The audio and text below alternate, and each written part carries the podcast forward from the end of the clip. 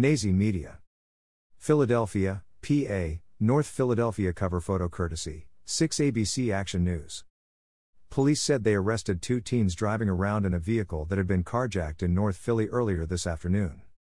A report from Fox 29 Philadelphia said that a woman was carjacked by an armed young man at around 4 p.m. on Wednesday afternoon at 11th and Stiles Street in North Philadelphia. Photo courtesy 6 ABC Action News.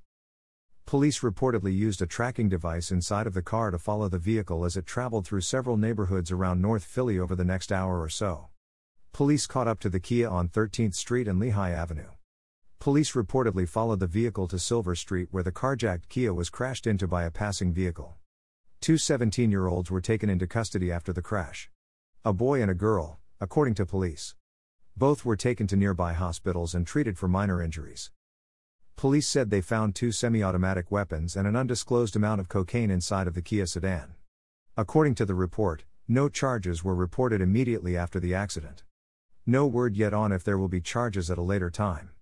This story is currently developing. Nazi Media. Philadelphia, PA, Northeast Philly slash Tacony cover photo courtesy, 6 ABC Action News.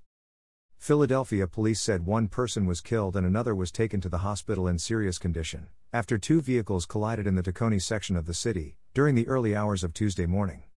6 ABC Action News reported that the accident happened at the intersection of Levick Street and Torresdale Avenue at around 3:30 a.m. on Tuesday morning.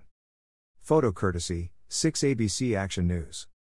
An SUV and a car crashed at the intersection, knocking over a nearby fire hydrant in the process.